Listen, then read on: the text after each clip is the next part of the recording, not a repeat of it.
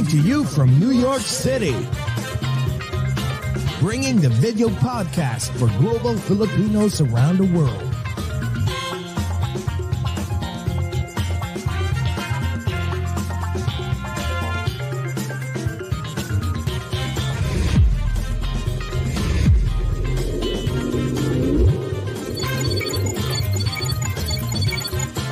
Watch and listen as we speak and get to know different celebrities, icons, influencers, and inspiring people. Join Jesse Dang and Jay Cass as they talk about anything and everything while bridging the gap between Filipinos of different generations and genres of choice.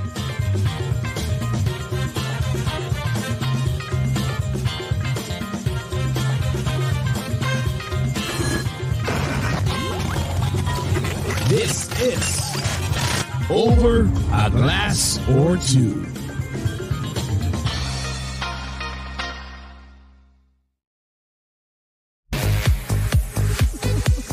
Ayan. Hello, Tira lang, kamusta? tira. I know! I missed Kamusta? this, oh ha? my God, I know it's been a while, no?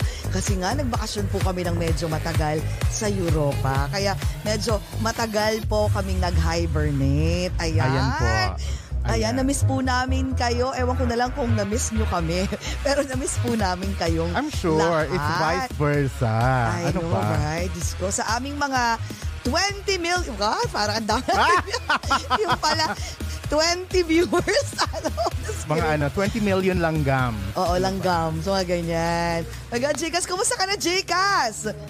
Ayan. Ano, eh, going goutilicious. Goutilicious? Goutilicious. Kasi Malapit ano na pong matapos yung gumaling gout yung mo. gout ko. Ah, kaso nga lang, di ba, Mm-hmm. wala, iinom tayo in a couple of days. Mag-cheers tayo in a vineyard. Oo nga pala, with Rachel So, Alejandro, friend po namin. Yes. Sa research ko, I think uh, I can have wine. Pero You can have sip one. lang, sip, sip or one glass. No, actually, bawal ang alcohol talaga. Ay, So, sorry. yeah. Pero, mag- wine ang pinaka. Pero since we're doing grape stomping, so you can do that. Mag, alam mo yun, tapakan mo na lang yung grapes. Tapos kami na lang iinom for you. Ganun na lang. Ay, iyak muna, iyak ako. Gusto ko ng sip naman, ano ba? Gusto ko Oo naman nga. tamaan, Chos. I know. Feeling ko pagkatapos yan, wala na, hindi ka na, hindi ka na, at tawag iinom ka ba, back to normal na naman eh, no? no, Parang um, yung I, nangyari. I need to readjust my, ano, yung diet ko lahat. So, Oo ganun nga lang. eh. Ganun Ganun talaga eh. pag nagiging Oo. 16 The years world actually ulit. is telling you something, di ba? Sabi ni Papa Jesus, medyo uh, uh, uh, lay low na sa pag-iinom. Ayan. At syempre, Oh, dami oh, po galing mga- sa'yo, ha? Nga wow! eh, galing sa akin. Wala naman akong Oh my gout. God! Hello, Kettle! Wala naman akong gout. So my God. Pero at least, alam mo, nag-enjoy po kami sa aming My God, ah, ewan ko kung flooded na ba ang ano, ang aming social media ng mga, you know, mga videos and photos from our European um, Malapit na ako matapos. Oo. For like, how long ba? Three weeks? Three weeks? It's been a while, no? Ang tagal. I'm already in Madrid, Spain. I know, ako hindi pa nagsa-start. So anyways, kumusta na po kayong lahat? Kumusta? My God, parang ang tagal na po namin kayong hindi nakita. Sana po abangan nyo pa rin po ang Over a Glass or Two. Ayan, kumusta po sa lahat ng mga nanonood sa buong Pilipinas, especially sa aming Dearest USA at sa buong mundo. Nako, lalong-lalo na sa mga taga-TFC, okay, the Filipino channel. I Want TFC, of course, FYE channel in Kumu. Ano ba ba? I Want TFC.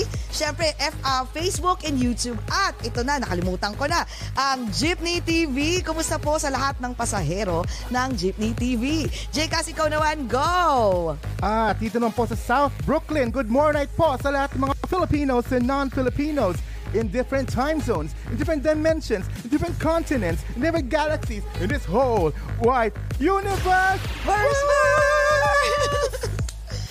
Excited na po kami, my God, sa aming special guest ngayong araw na to.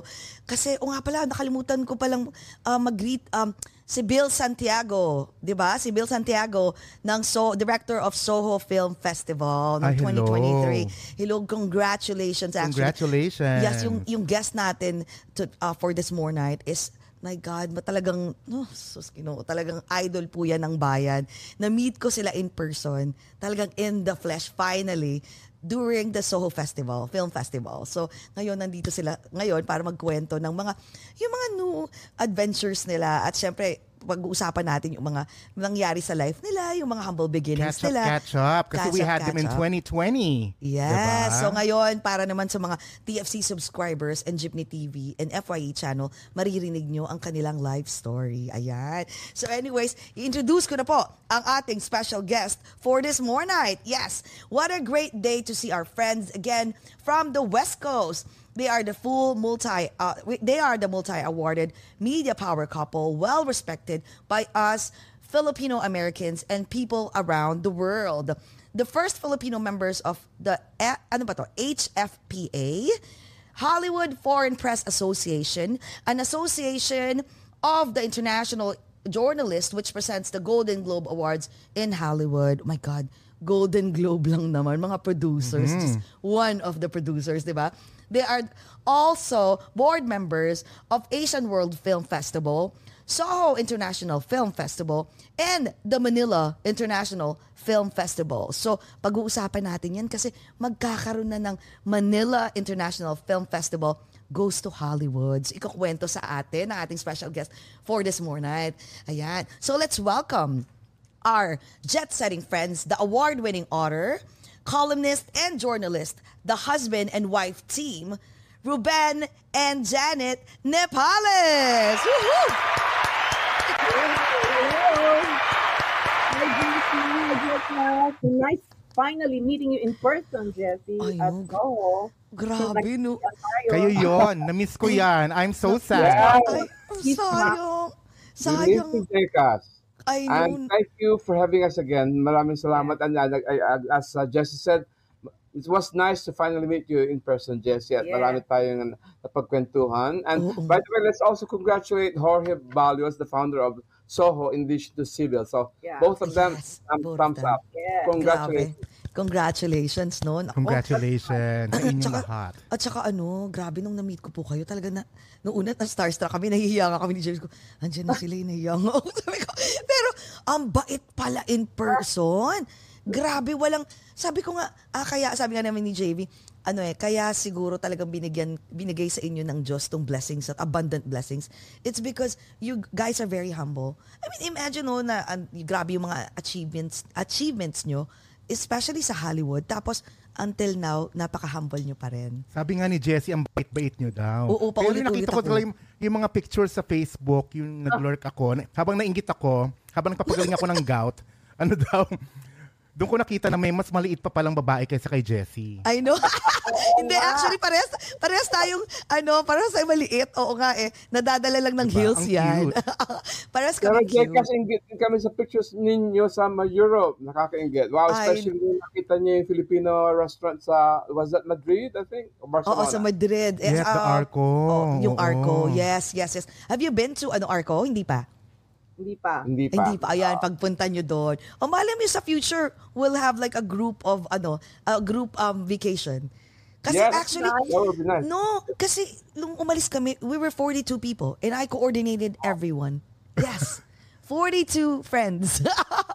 so ako lang, yes, I invite people. Work out the logistics of that. Uh, tatlo na lang, apat, mahirap. Eh, how, how much more? 41. Ah, sa totoo lang kasi, ah, ano ko eh, hindi Magaling si ko kung Jessie sa ganyan. Hindi ko May alam sa bakit Excel may sheet. Pero ano naman, kanya-kanya rin naman yun. Hindi yun sabay-sabay lahat Oo, parati oo. magkasama. pero pero ang Oo. ginawa ko is like kino-coordinate ko yung mga of course yung ah, mga things to do. Okay, bahala na kayo diyan. Um the uh, tawag nito the, Kung sino yung the- gustong suma- sumama the sa atin. cruise, the ganito. diba, so yun. basta yung kino-coordinate kasama. ko yung yung yung 42 na yun. Kaya sabi nila, Jessie, ba't sabi ko hindi ko alam eh, parang meron akong ano, tawag to, kiti-kiti sa, sa chan or ewan ko ba. Basta I'm just like, I love doing it. Like parang, Sa chan? Ano yun? ay, parang, ano ba Bulate? yung Tagalog na yun? Iba yun. Ay, ano ba yung, what's kiti-kiti ba? Um, di ba, warm? Is it? I- I can't Tadpole. remember. Ah, tadpole ba yun? Basta parang ano, I just I just love um coordinating ever since talaga. Siguro sabi ko kaya nga siguro I've been a project manager ever since kasi nga I love to coordinate different projects. Like organize talaga lahat. Sabi ko, kaya sabi ko baka past life ko din naging ano ako. ah ang tawag nito, um may-ari ako ng isang ano, um travel agency. Kasi yun ang gusto kong gawin. Oh my God. So anyways, teka, bago tayo mag-start ng mga kwentuhan, would you like to say t- hi to everyone, especially sa mga TFC subscribers and Sa buong FYE? mundo, sa buong mundo na tayo. Buong mundo, yes, and Jeepney TV, yes. Go ahead. Hello, everyone, and we'd like to say hello to everybody in the whole world Philippines, Europe, Asia. And we're very privileged and honored to be back here in this show kasi we love Jesse and Jcas very much. Kumusta po mga kababayan and uh, non-Filipinos as well. How are you guys? It's nice to be back in the show. And as we really enjoyed meeting Je- Jesse for the first time, so I'm sure we'll have a great time.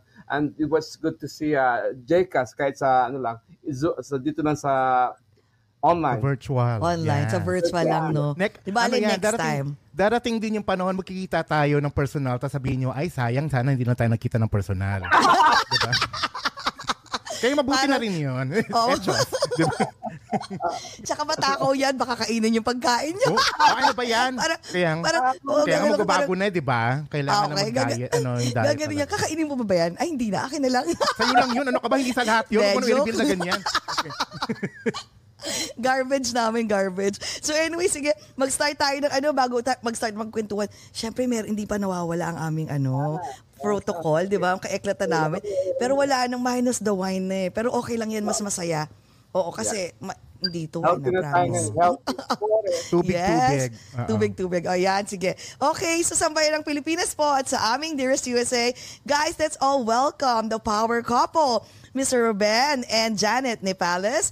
Welcome to, Welcome to Over, a Over Glass, a Glass or, two. or Two. Cheers, guys. Cheers!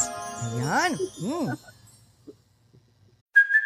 Hey, it's Kaylee Cuoco for Priceline. Ready to go to your happy place for a happy price? Well, why didn't you say so? Just download the Priceline app right now and save up to 60% on hotels. So, whether it's Cousin Kevin's Kazoo concert in Kansas City, go Kevin, or Becky's Bachelorette Bash in Bermuda, you never have to miss a trip ever again. So, download the Priceline app today. Your savings are waiting. Go to your happy place for a happy price. Go to your happy price, Priceline. Tapos isa, isa pa. Okay, picture naman tayo. Game, Picture, game, game. picture. One, two, three. Ayan, my God. Hmm. Galing ng kumukuha.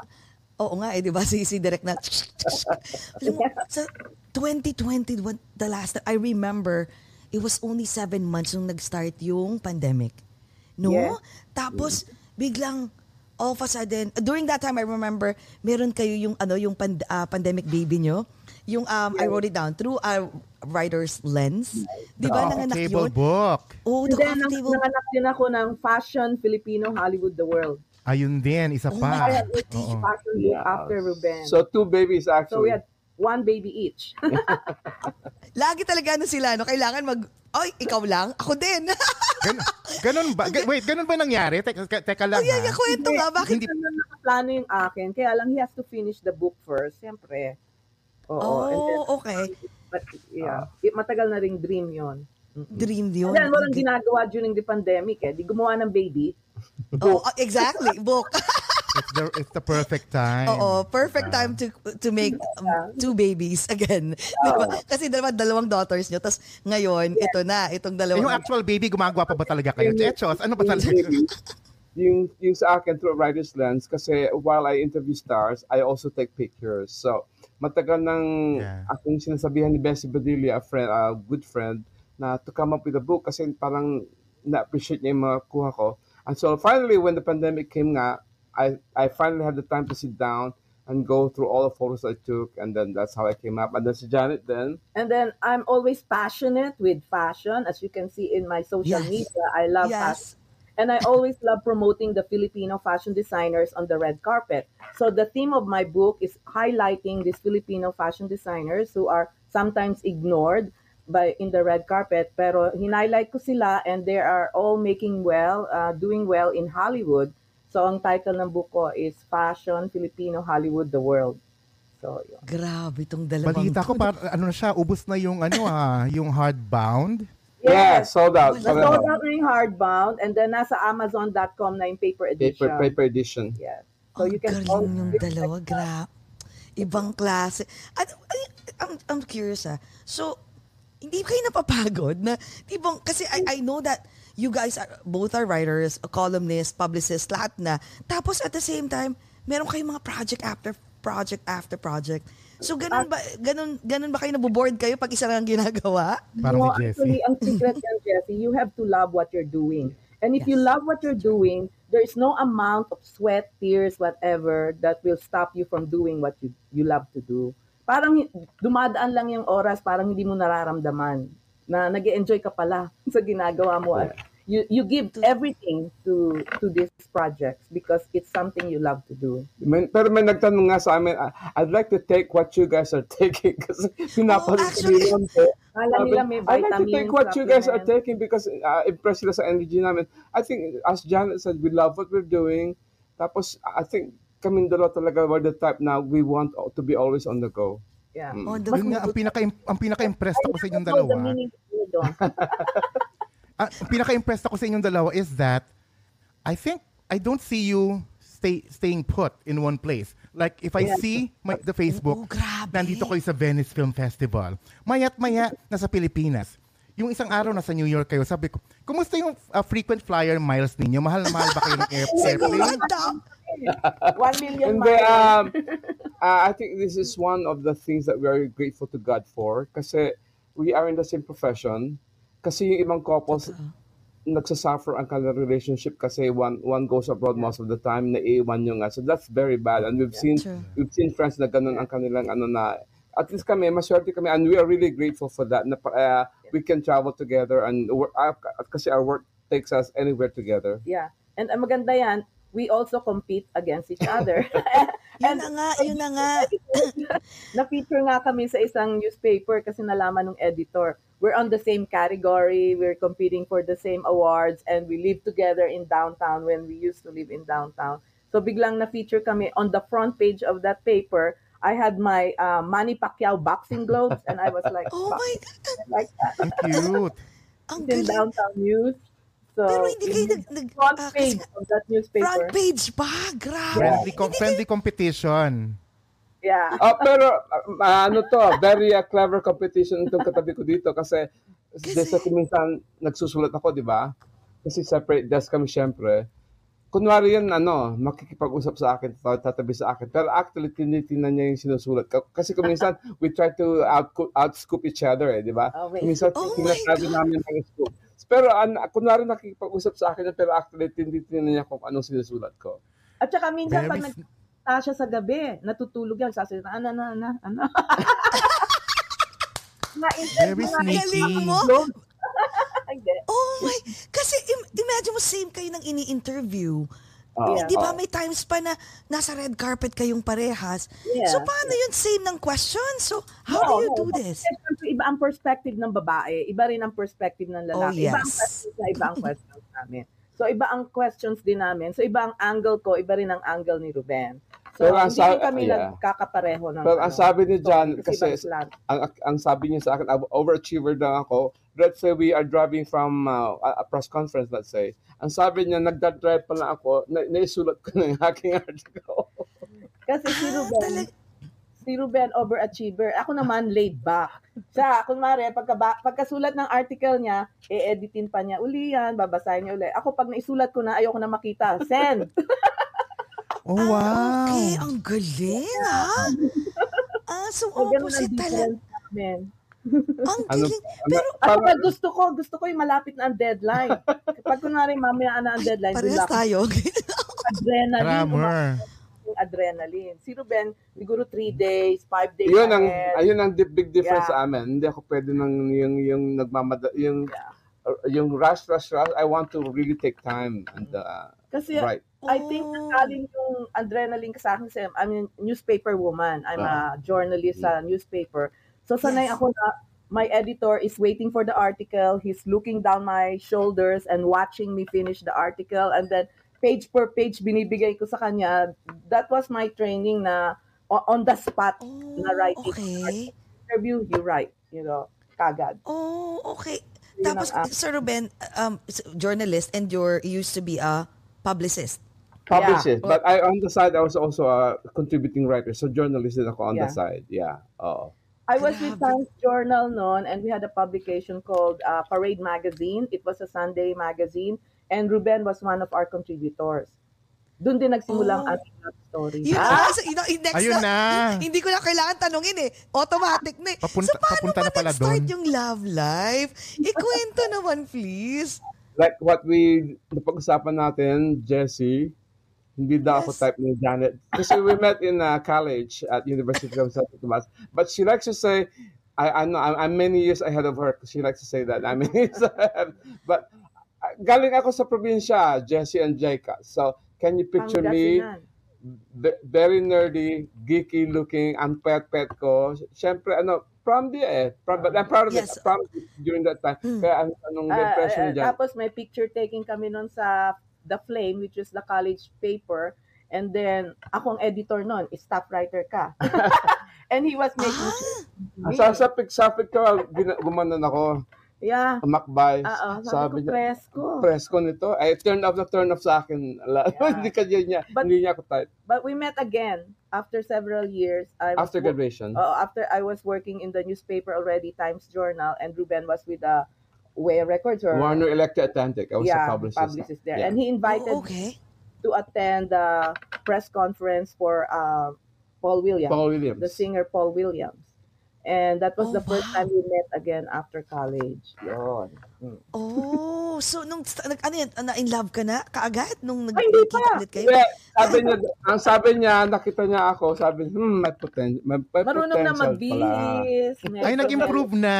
Ah, nag-improve na. Nagkapera na kasi, di ba? Parang designer na yung suot ko.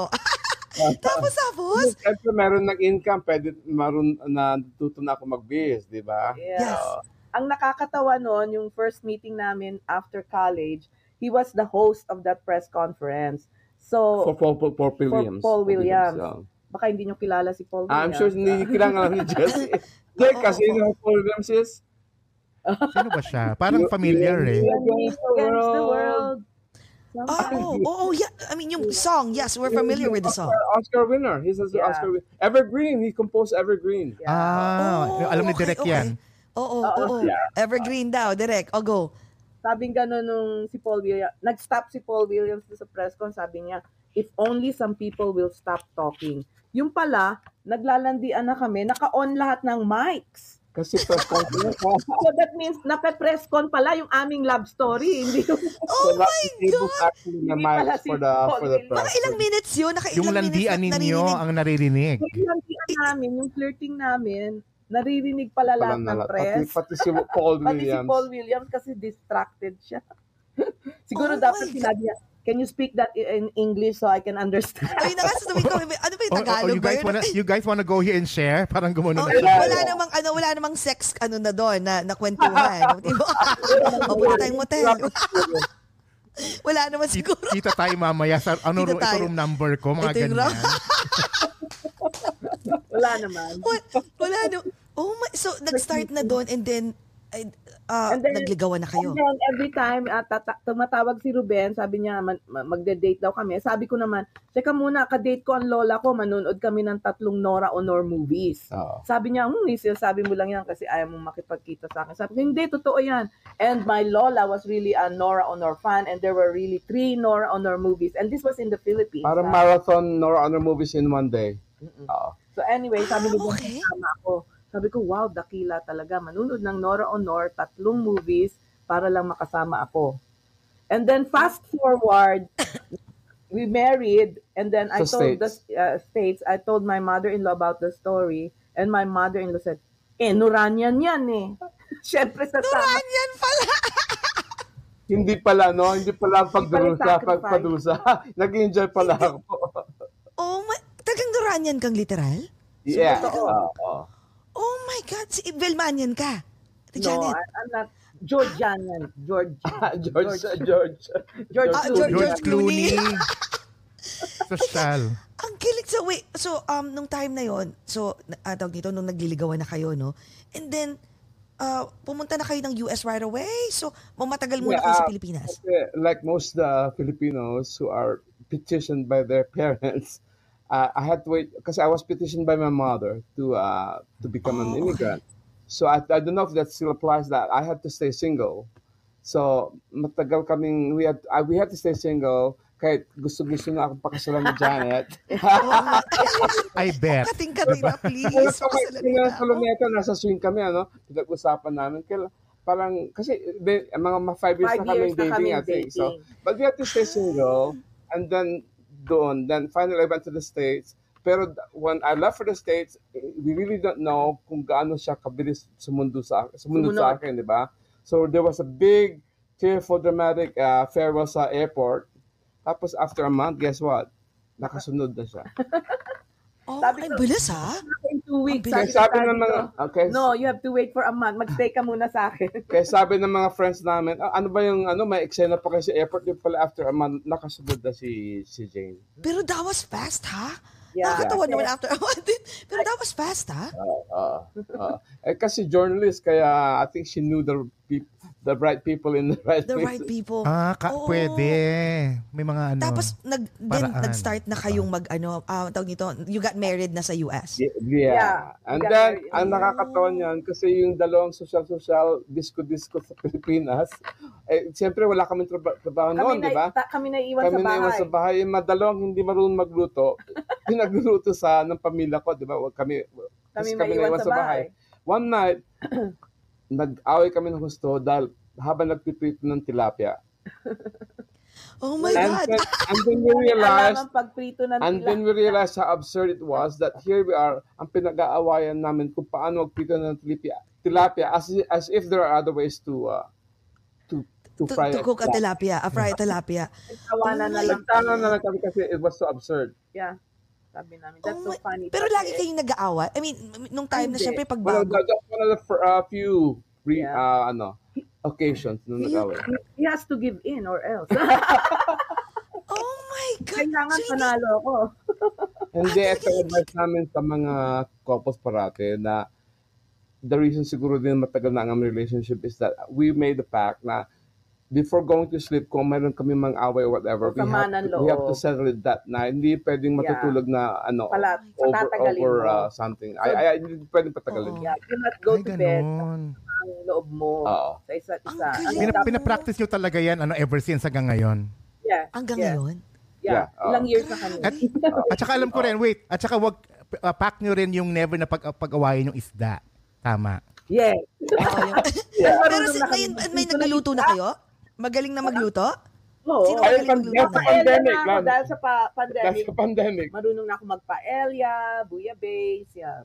Aba, gumaling bigla. Marunong ako magbibingka. Aba, nakapengi recipe. Pero alam mo, ang ga- wait, ang galing no. How long have you been married? I mean, total. Married and my girlfriend, boyfriend. Oo. 1985. 25? Pero we were 12 years old, ha? Yeah. Oo, yeah. Oo, bata pa, bata pa. Pero, ganun na katagal. Pero, Yeah. ang, Oo. kasi nung nakita ko kayo in person, Jcas, kasi kahit kami ni JV, di ba tinanong ko kayo no, nung while we were having dinner, what's the secret? Kasi, yung body language niyong dalawa, may ano pa rin kayo, yung parang umaakbay pa rin. Tapos, They're very si sweet Janet, pa rin sa isa't isa, as in, Jessie. Jcas, as in, naglalakad, nakaganon pa rin, naka, kahit sa, sa table, talagang, naka, parang nakaakbay silang dalawa, magkahawak ng kamay. Sabi ko, oh my God, ang sweet. And to think, magkasama pa kayo sa trabaho, parang, ano yun? Parang, di pa kayo nakagsasawaan? Diba sabi nila, you will test your true friends if you travel with them. Yeah. Diba? True. Yeah, that's Kasi so true. ang very challenging pag nagta-travel kayo, lalo na pag mag-asawa pa kayo. Pero more than anything, I think we Yeah. discussed that night, uh, Jesse, that we are, our- Best friends. more than anything, we are the best of friends. Yes, We're the best best of friends. friends. Totoo yan. Oh, Kaya nag okay. kaya nag, nag ganyan parang nag-blossom no from friendship tapos yes. at, at 'di ba tapos hanggang sa na-develop nyo yung para mga flaws nyo and you started embracing it no Naging, ano, Lalo na- naging friends with benefits. Fr- friends with benefits na yung roommate mo naging roommate Oo. hindi kasi sinasabi nila I have a lot of friends sinasabi nila na uh, yun na nga, ay matagal na, pag matagal na, wala na yan, parang, parang magbarkada na lang daw. Parang the intimacy is not there anymore. Especially pag nagkaanak. Sabi nila kasi daw having kids are, is like, it's either you will, you will make it or you'll break it. Yung sa inyo, what about yung, syempre, yung babies, no? Wala namang yaya. Walang Oh, maraming katulong, kasambahay. I So, think paano the kayo most nag... chal- Yeah, the most challenging time for me as a mother and a wife was when I had two babies, one one after each other kasi one year apart lang sila. And then si Ruben that time was working night shift. And then so naiwanan ako sa bahay, umiiyak dalawa, sabay umiiyak. Sinabayan ko na sila ng iyak. Alam mo, gagawin ko rin yan. iyak na, iyak lang. Hindi lang, iyak, ta iyak tawa gagawin ko. Baliw-baliw Iyak na tawa, ko. iyak tawa. Oo. Pero ang nakakatawa nito, kunwari, dadating si Ruben ng 4 o'clock in the morning from his work, midnight shift siya. Ang nakikita niya, nagpipictorial ang mga mag-ina. Kasi hindi na mat- ayaw matulog ng mga baby. So, anong gagawin ng mother? Pictorial tayo. Binihisan ko sila, nagpipictorial kami, nagsushoot ako. Oh my God! Bigla kong nakita ko yung mga babies namin, eh, ano, Nakabihis. nakabihis at 4 a.m. At 4 a.m.? Propped up in bed. Kinukunan Ayaw ng nanay matulog, eh, nila. di mag-pictorial kami. Oh, di ba? Very creative. ako baka gawin. Ako nga baka mami umiiyak na rin ako. Anong pectorial? Ang galing no. So parang Pero ano, ate, ate Janet, during that time that you had your babies ba, you were also working at the same time? yes, yes. And I also had postnatal depression for a week. Yeah. Yeah, which is true, no? You're a first-time mom and then iyak nang iyak yung baby mo. I didn't know my eldest daughter had was colic colic baby. Yeah. So I didn't know that. And then paghahawakan ng mother-in-law ko, hihinto. Paghahawakan ng mother ko, hihinto. Bakit ayaw sa akin, di ba? Mm. So I had uh, wow. postnatal depression So, for a week. totoo ang ano, ah, Totoo postnatal I depression is experienced that. true. ah. Parang gusto mo isoli yung baby. Ayoko na, Oo, hindi oo, pala oo, oo. Parang Totoo. hindi Yeah. fit for a mother kasi ang feeling mo, nire-reject ka ng baby mo. But what happened was, I did not understand that the baby was colic. So, after my second, Oh. nung first first baby ko, I was still learning. I was a new mother. But on my second child, ah, miyak ba? O sige, bigyan mo, bigyan mo nito. Patulugin yan. Oh, Wala. So relaxed. I was so relaxed. Nothing could uh, face me anymore. Ang, you know. So, sinong tumutulong nung ano during that time? So, We were very sa- lucky, Jesse and Jacobs, and I hope um, most Filipinos, I think, are also lucky that way that had they either have their their mother, the the fa- the husband's fa- mother, or the wife's mother, or Yeah. both of them, if they're Oh. really lucky. Because there's really no nothing like your own relatives taking care of your uh, oo. babies. Yeah. Totoo So we were very totoo. So, fortunate yeah, during that that time, Yeah. they were both alive. Mm-mm. My mother and my mother. Ay, ang swerte. So, you don't have to pay the ano. I think all, all I think most grandkids sa states, I think they're also loving sa kanilang lola at lola because nakagis na nila ang kanilang mga lola at lola. And then, Yeah, At least I'm proud to totoo say yun. ko mga anak ko, hindi sa yaya o nani or anything. Kasi I Or have sa, also, sa daycare. Or sa Yeah. daycare. Ang mahal ng daycare, ha? yes, yes. It's yes. so expensive. Sa daycare. Mas mahal Buti, hindi, oo, totoo yan. Ang mahal, parang 800 a week, 1,000 a week for a daycare. Parang, Ano naman tong-. Hindi totoo, mas mahal pa sa ano. Pero ang galing no. Ang pero nung time na 'yun ba, ano pagpasok nyo ng US, I, when you started, you know, living in the US, writers na kayo agad, yung mga ganon, yung mga No. producers. yeah, no, no, we, no. we experienced jobs? discrimination. We Okay, experienced Sa- sa- go ahead. we experienced discrimination while I was applying. I first I applied as a secretary dito sa Beverly, yeah, in a hotel, and then they said I passed all the tests, but they said, oh, uh, you, we did not take you in because sabi niya ganyan, uh, you you're not from UCLA or USC. No, we chose somebody from UCLA instead. Yeah, you know. yeah. Okay. Yeah. What? And then they don't know what USC is. I said that's the oldest university in, In in. Asia. and it's older than Harvard. Harvard, oh. Sabi kong ganyan. Oo. So we experienced this discrimination too. Yeah, we, oh, we um, ma- may mga crying scenes pa ako sa park. Let's say after the interview na hindi ako nakuha, you know, because I think naranasan niyo din yun na how it, they always ask for local experience. How can you have local experience kung hindi ka Yes. bigyan ng chance, Yeah, di ba? Ng chance. Yeah. Totoo yan. And sa kami diyan ni Janet, here we are uh, without being uh, braggart about it na we were we I think we were accomplished sa Pilipinas and then here we are start all over again and at saka mahirap Yeah. talaga maghanap ng trabaho so America. may, mahirap mahirap after a while to to start all over again but you know Did you guys have to like uh like undergo different odd jobs before you know yung ibang makuha ninyo yung gusto nagnanay, ninyo? nagaganto. Okay ikaw Yeah. ang wala ko There was a, a friend of ours from the Philippines na kilalang kilala kami, binisita kami and during that time we were in an apartment in downtown and uh, na, naawa sa amin umiyak. paalis na siya. Siya ang umiiyak, hindi kami siya. Bakit naawa siya Nakita, sa amin? nakita niyo where we were living, eh, we were Siyempre, living, naawa siya, kami. naiiyak siya ng palis na siya. But, Oh my God. yeah, but Jay, kasi you were asking ko anong mga jobs namin, uh, Oo, ako oo. started a, uh, ang, ang pinaka-close sa akin parang sa writing eh, yung proofreading. So I I started as a proofreader for a financial printer.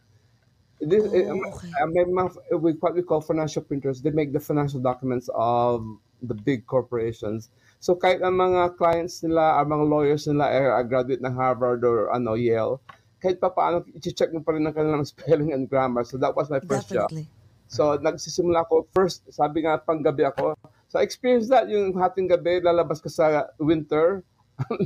Yes. ang, ang, ang Magbabas gina, ka. ginapas, magbabas ka ng three stops.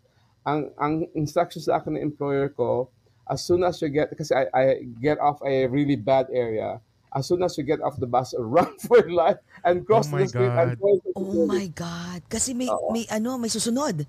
Or may, Baka may para sa Pilipinas, Pwede. di ba? Para sa, Oo, oo, may mga Oo, snatchers. oo. Doon sa area na yun, it was bad back then. Ano, mga, kuminsan na, sa umaga, may nakikita mga bodies na, you know, mga bodies Yung mga, na, oh, Oh my God. patay, whatever, yeah.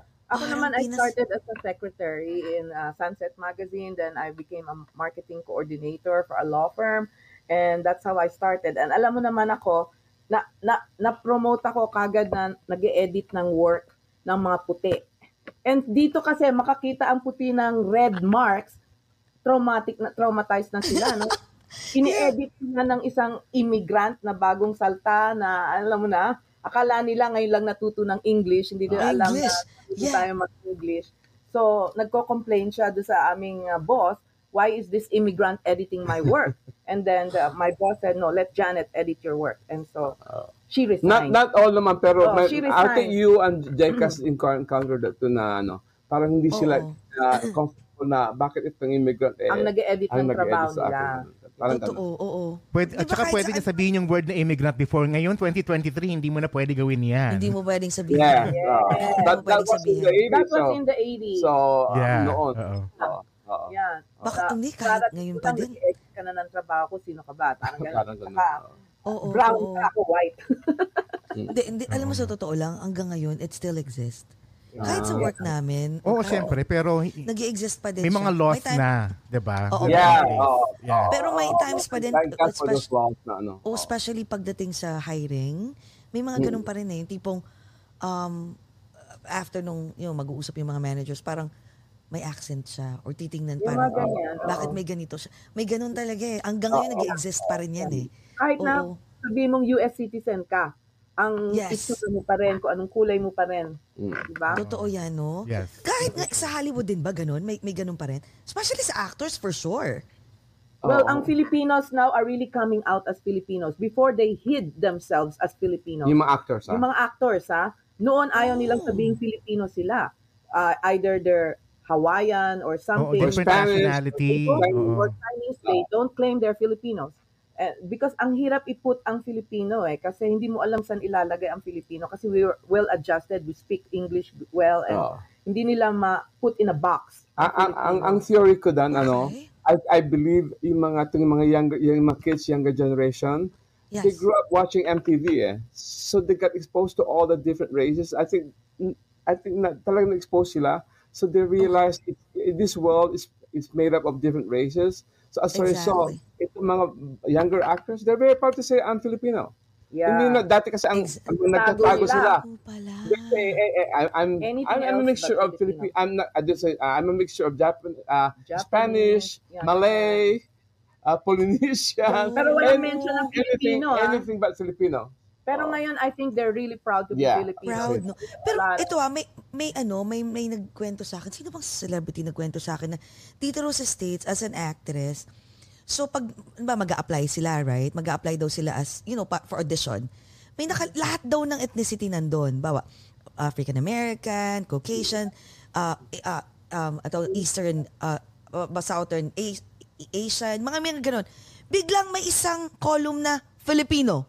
yeah hindi nila Sabi makategorize eh they don't eh. even know that the Philippines is in Asia Yeah. you know there's a lot of uh, you know they don't know anything Bakit? about the Philippines Or no, So they, they, why- they, they, di ba they refuse to say na we're Asians? Kaya nga, di ba, ano na tayo, Asian, Pacific, Island, Pacific Pacific, Island. Islander na Yeah, tayo, di ba? Yeah, yeah, yeah. Oh. Oh, ganun pala yun. No? Parang, pero, you know, syempre nung, di siya, ah, saan, saan to, um, nahirapan ako eh, HFPA, right? So, nakapa, kailan kayo nakapasok ng HFPA? Kasi, lahat ng Filipino kinabog nyo. As in, we were all so proud na kayo yung first Filipino. Kayo, nandiyan kayo pa rin ba, kuya and ate? Kayo pa lang ang Filipino, so wala, wala, wala nadagdag?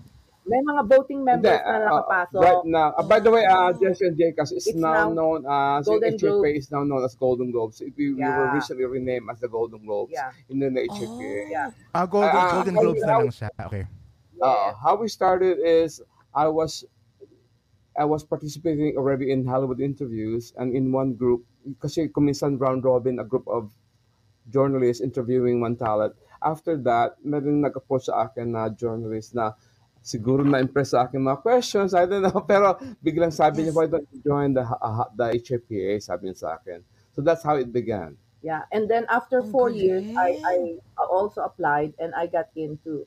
So he's the first Filipino and I'm first Filipina in the association. Pero since then nga, in, in, in, in, in our effort to reach, to be more diverse, nowadays what we, we, we have what we call international voters. So instead, members. aside from the regular members ng Golden Globes, we also have, come Golden Globes time, meron kami mga recruits na international voters. From all This- over the these world. are the outstanding critics from all over the world that we ask if they want to vote in the Golden Globe. So that's why we have uh, in the Phil- from the Philippines uh, a critic named Jason Liwanag.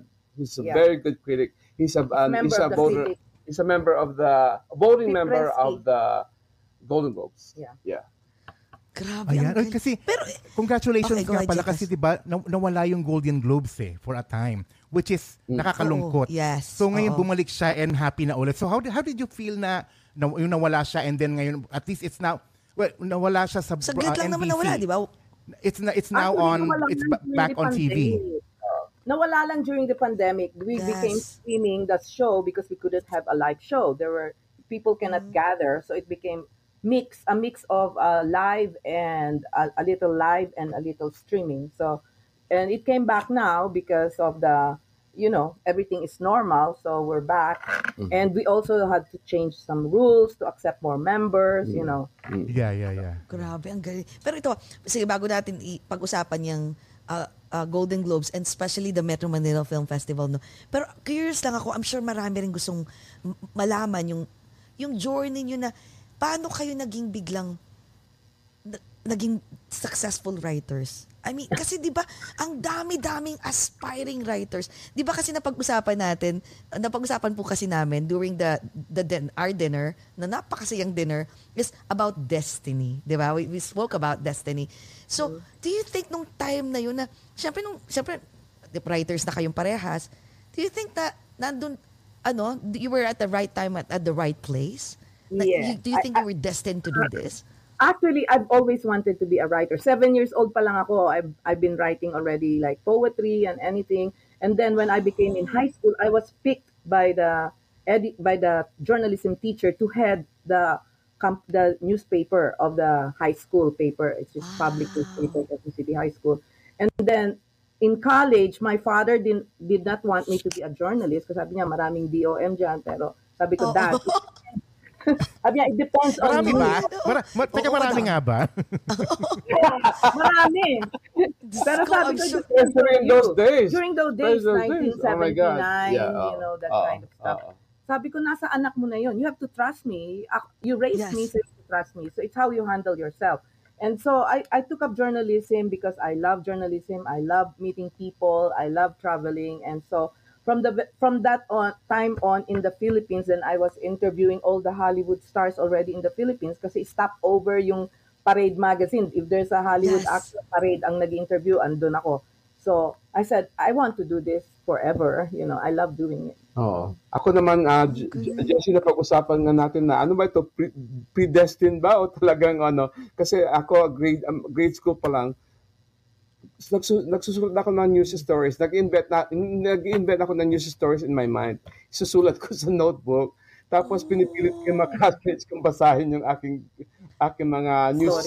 Oh news stories, you know. So I, I think it's uh, kasi pa- dapat may vision ka talaga na ito, Yeah. ito you really have to love it. This is Yeah. what I want to do. Yan. Grade, grade school pala ako gusto nang yun ang gawin ko, gustong gawin. So, in that sense, pareho kami ni Ruben, maliit pa kami, parang gusto na namin yung writing. And then, we focused on that, you know, because it was our passion and probably it was our destiny. Ang galing, no? Tsaka ano, um, feeling ko talagang you, you were destined to, ano, to, to be in Hollywood. Kasi I'm sure madaming writers dyan na talagang lahat feeling nila magaling sila, mas magaling pa sila sa iba. Pero talagang kayo yung pinagpala. Talagang sinabi ng Diyos, ito, kung, kung, ano, kung, if I will pick Ruben and Janet to be on this place na hindi lalaki ang ulo. Grabe. Tapos ngayon, imagine mo, meron pa kayong Metro, how did that happen? Yung Metro Manila, Manila Film Festival, napunta na ngayon sa Hollywood. Sa Hollywood, di ba? Okay. How did Kayo that ang happen? unang, Ang galing. we, uh, we, I think this is the first time to talk about it. And uh, I- think, I'm sure you know about the Metro Manila Film Festival. so, yes. na ito yung parang annual tradition sa Pilipinas na instead of foreign movies, pinapalabas nila ang Tagalog movies. Dati sa Metro Manila, ngayon all over the Philippines. Ngayon, as nearing nearing their 50th edition na ang Metro Manila Film Festival next year, uh, yung mga leaders behind it thought about having an overseas or like an international edition of the Manila Film Festival. So for the first time, in late January, this next year, magkakaroon po tayo ng uh, Manila International Film Festival. So yung entries from this December, yun ang ipapalas, papalabas namin dito. And already four of them already uh, uh, accepted based on their script alone. One of them is starring Sharon Cuneta and Alden Richards. It's called uh, a mother and a mother and son story or something. Yeah. And actually, there will be a launch, official launch of the Manila International Film Festival on November 2 at the Directors Guild of America. Imbitado kayong dalawa, huwag kayong mawawala. Oh my God! Saan Oh, yan? okay. Sa New York ba yan? Because behind Totoo yan. yeah. And then, three movies will be shown. Yung summer movies ng Metro Manila will be shown sa ah, dito sa launch. So tatlo yan, bali yung about, About- us but not about us. Yeah. If you haven't seen that, you really have to see it. Bali, it's just the Okay. two of uh, two actors. Itong si Romnex Sarmenta at saka si Elijah Canlas. Ano lang, they're just having a meal in a restaurant. The wh- whole movie is about that.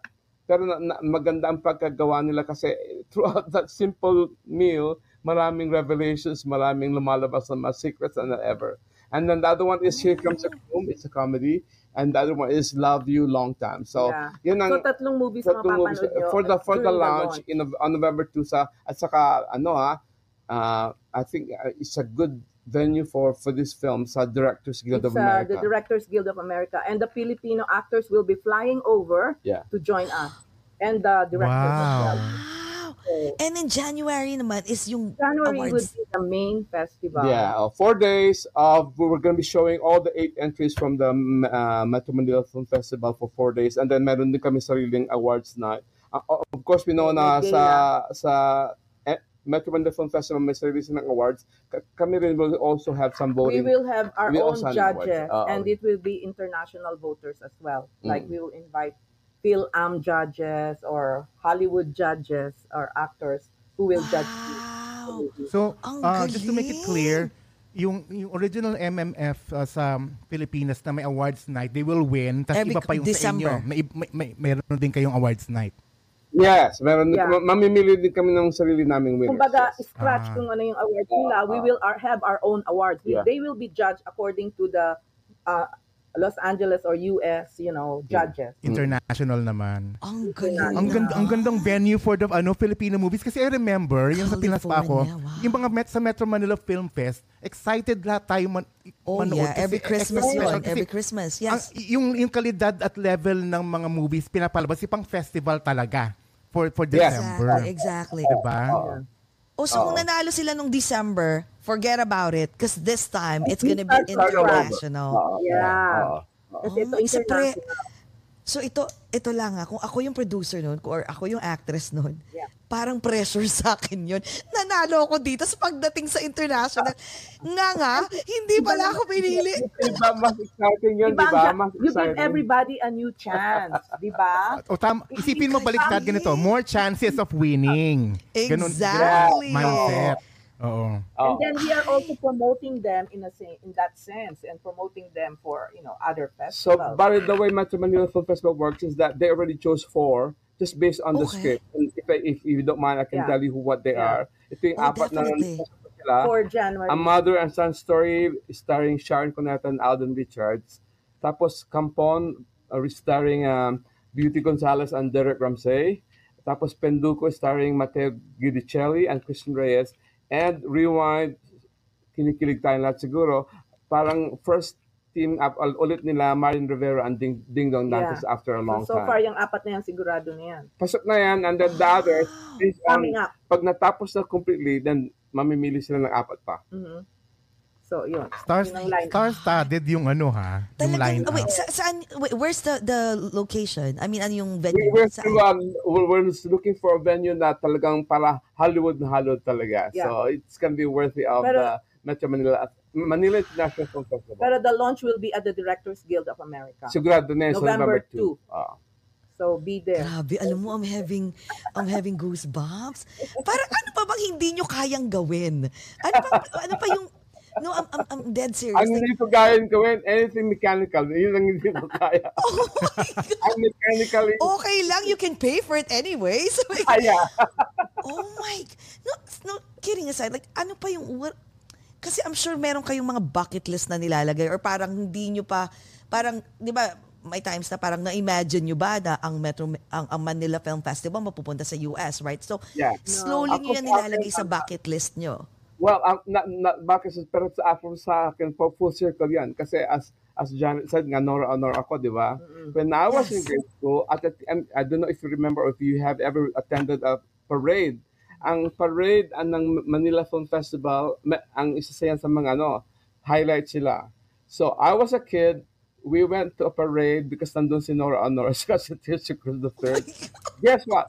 Because back then, this was in June, Oh my God. Nandun kami sa Rizal Avenue.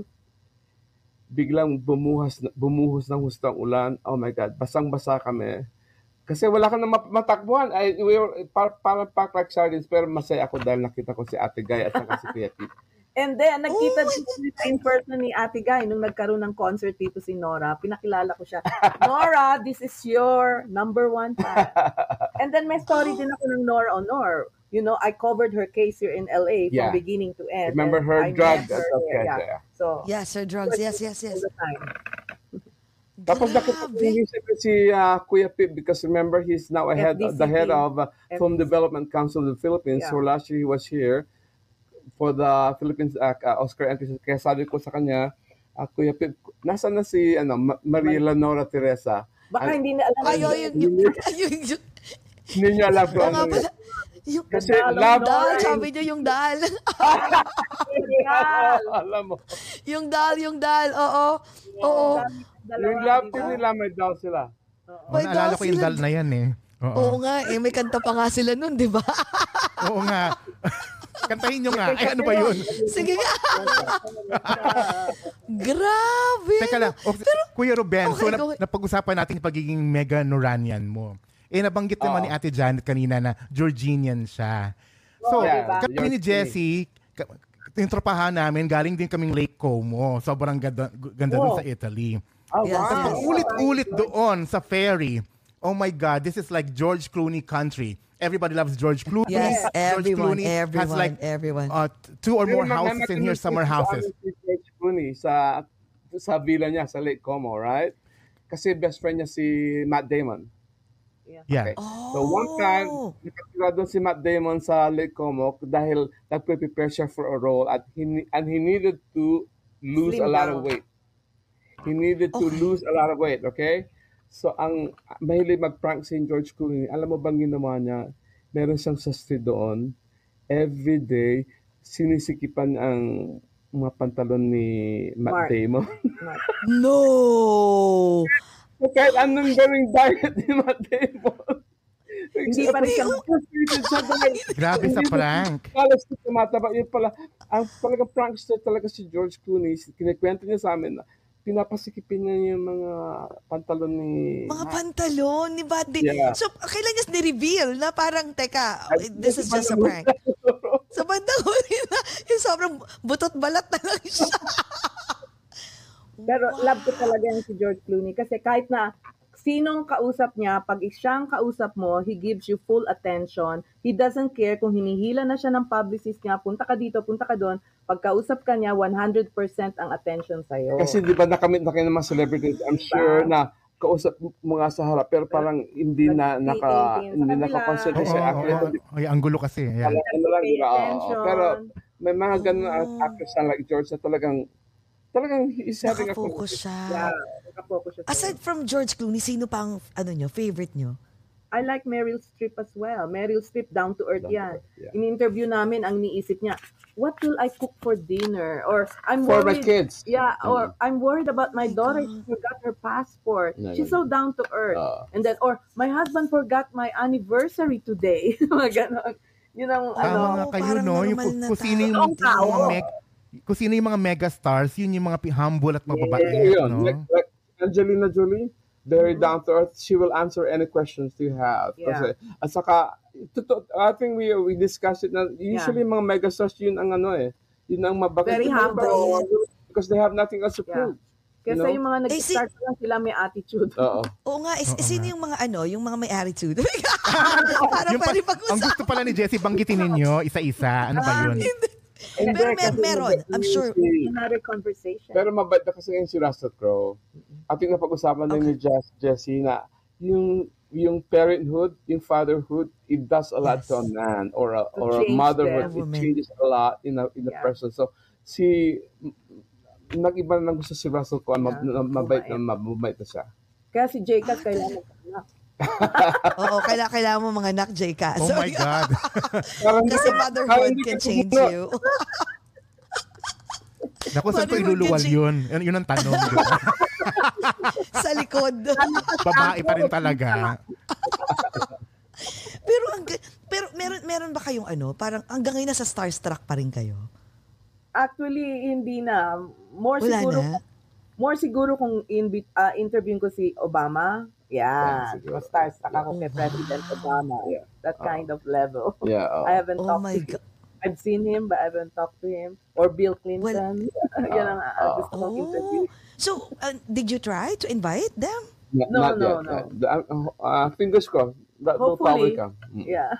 Oh, so wait, uh, magkwento nga kayo ng process paano yung ano, halimbawa, ah gusto niyo ma-interview, let's say Obama, no? So how will you do it? Like, will you tell, um, mag- magpapaalam pa ba kayo? Yun yung process ng isang Kasi isang White company. House yun eh, di ba? Oh, oh, You have to go to the White Oh. House. Pero right now, they're not in White House, so Yeah. I don't know how to reach them. Yeah, we, we, we tried kasi y- ang ang abangan mo yung they have a book to promote, di ba? yeah, or a That's time- movie or a documentary. Especially for uh, former presidents like Yeah. Obama, usually let's say they have a book, then maybe they would like to give interviews. Yes, So. that can Pero be can you, can you imagine the demand for interviews? Kaya, we, I Yeah. think we tried one time when he was promoting a book, but siyempre ang Yes. dami may gusto mag-interview sa kanya.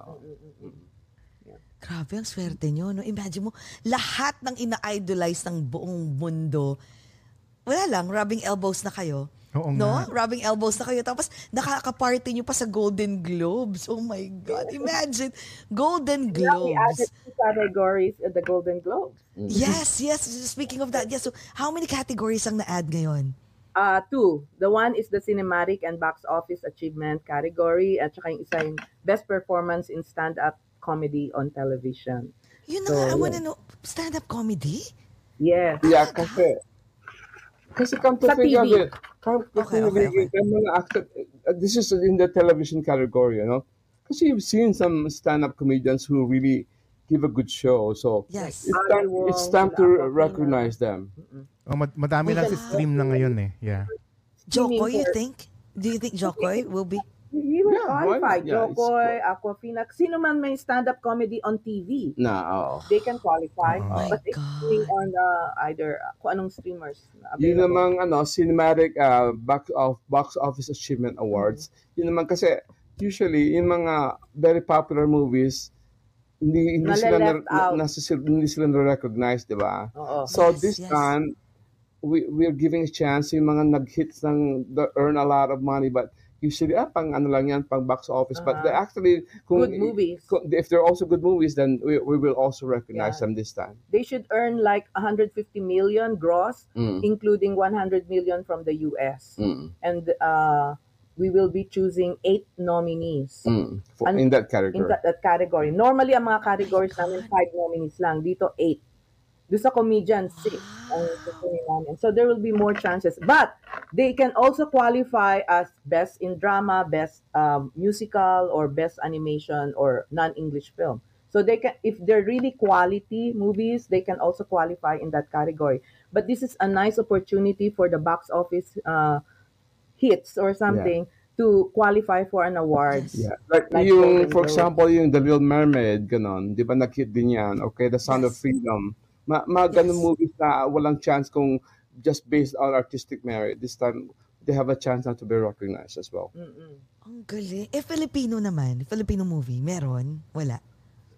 Well, uh, Wala pa? ano, napapasok sa Ah, amin. by the way, gusto namin i-clarify para malaman ng lahat ng Philippine maker, filmmakers, ang Golden Globes, aside, hindi katulad ng Oscars, Oscars. di ba, ang Oscars namimili lang sila ng entry. one, en- from, one entry from each country na pinipili Yes. ng Philippine country mismo yan. Kami, by the way, ang Golden um, and Globe. we're telling all the Filipino filmmakers that you are, you can submit entries. Yeah. Hindi kami nag-limit ng one entry Walang per limit. country. You just so, apply. you just, you just apply. So you you go to our website, kung Mm. anong qualifications, and the Philippines If can you meet have all the, the two, three, or more entries. Yeah, We oo. are not limited to one. one. Unlike the Oscars na isa lang ang pipiliin nila, ito lang ang entry nila. Kasi yung mga Filipino filmmakers kasi namimit namin, ay hindi kami napili sa Oscar. Eh, nag-apply ba kayo sa Golden Globe? Yeah, Oh, ganon. So, Ngayon I was so- aware na sila. Bakit hindi nila alam? We're spreading the word here in your show over a glass of Two. Yes, oo. At saka, oh, wait, God, yes. na-mention ni Jessie nga, Hindi Filipino movies.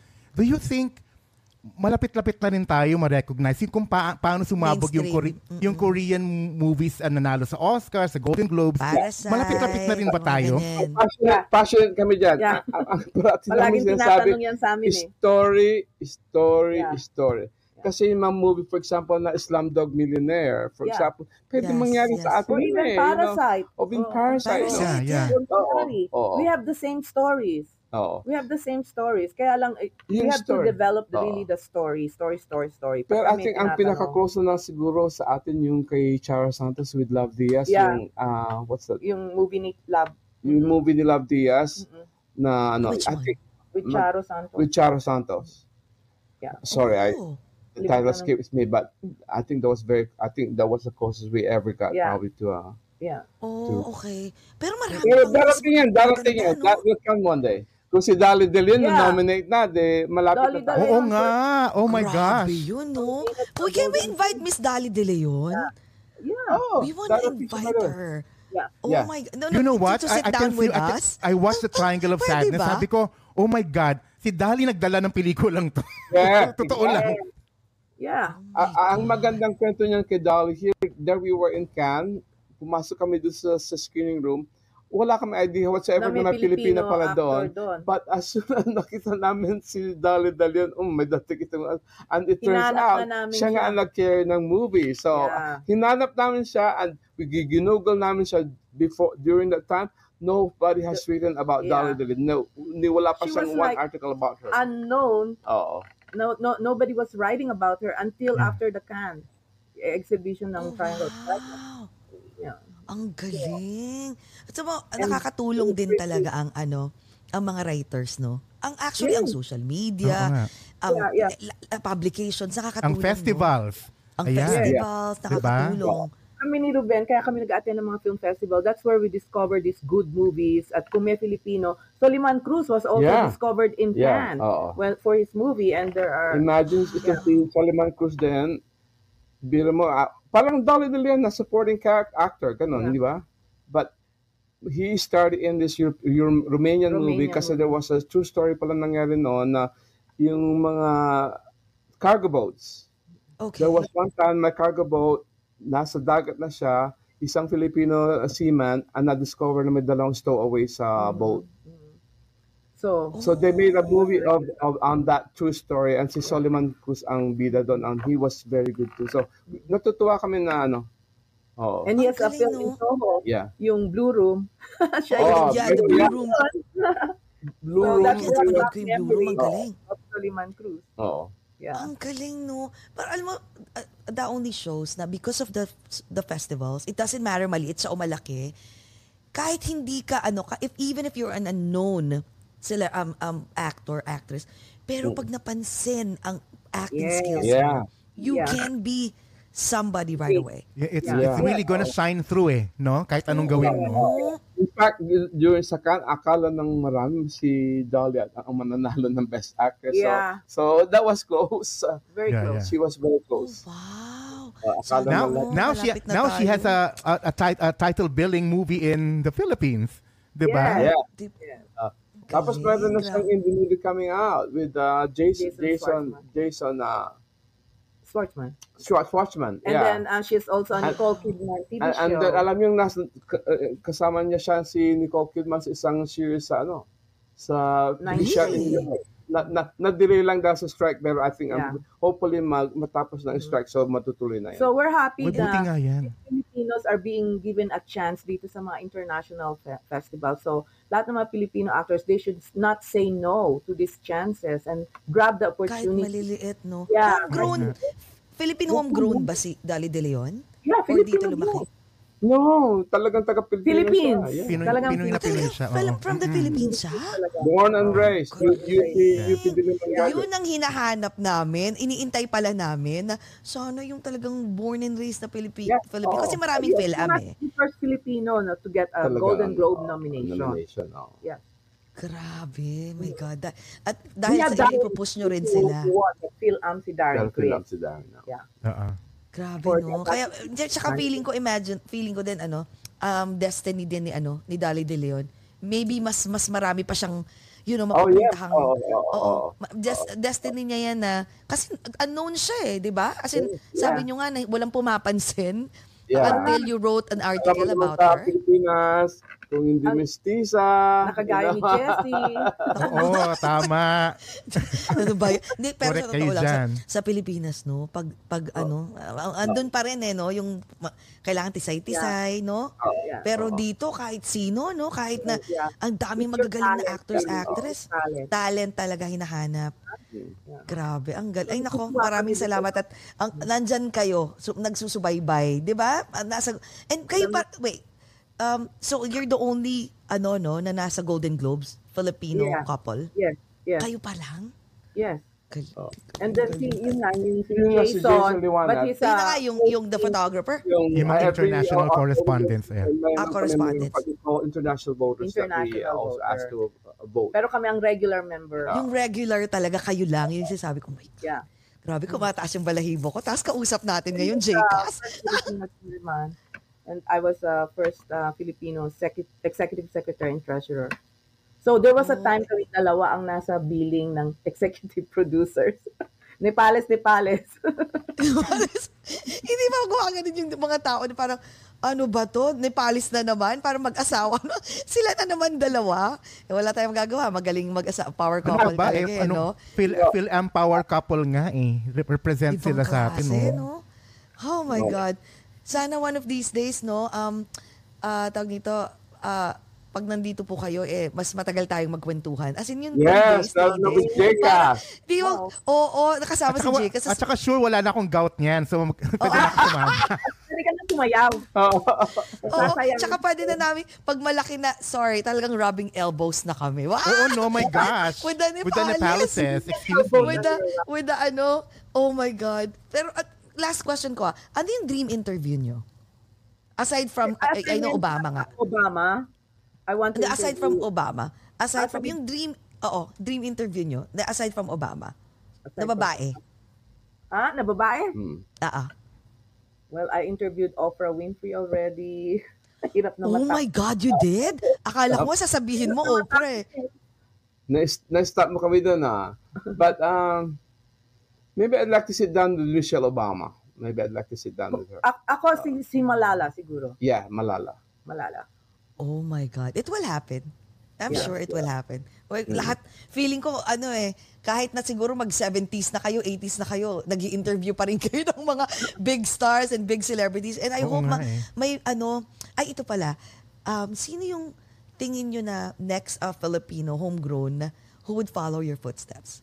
Like, do you have like, you know, any idea na, ah, ito pwede, ah, ito pwede.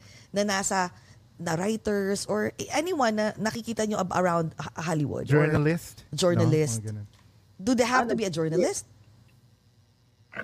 Meron na kayong, wala. Ah, pa- para sa akin siguro si kasi based pa siya sa Pilipinas, si, si yung critic nga na si Jason Liwanag na ano, Ah. napakagaling na movie writer. Oh. Sa akin um, maybe maybe if he has a chance to move to the States, maybe he'll get more breaks for sure kasi he's a brilliant writer.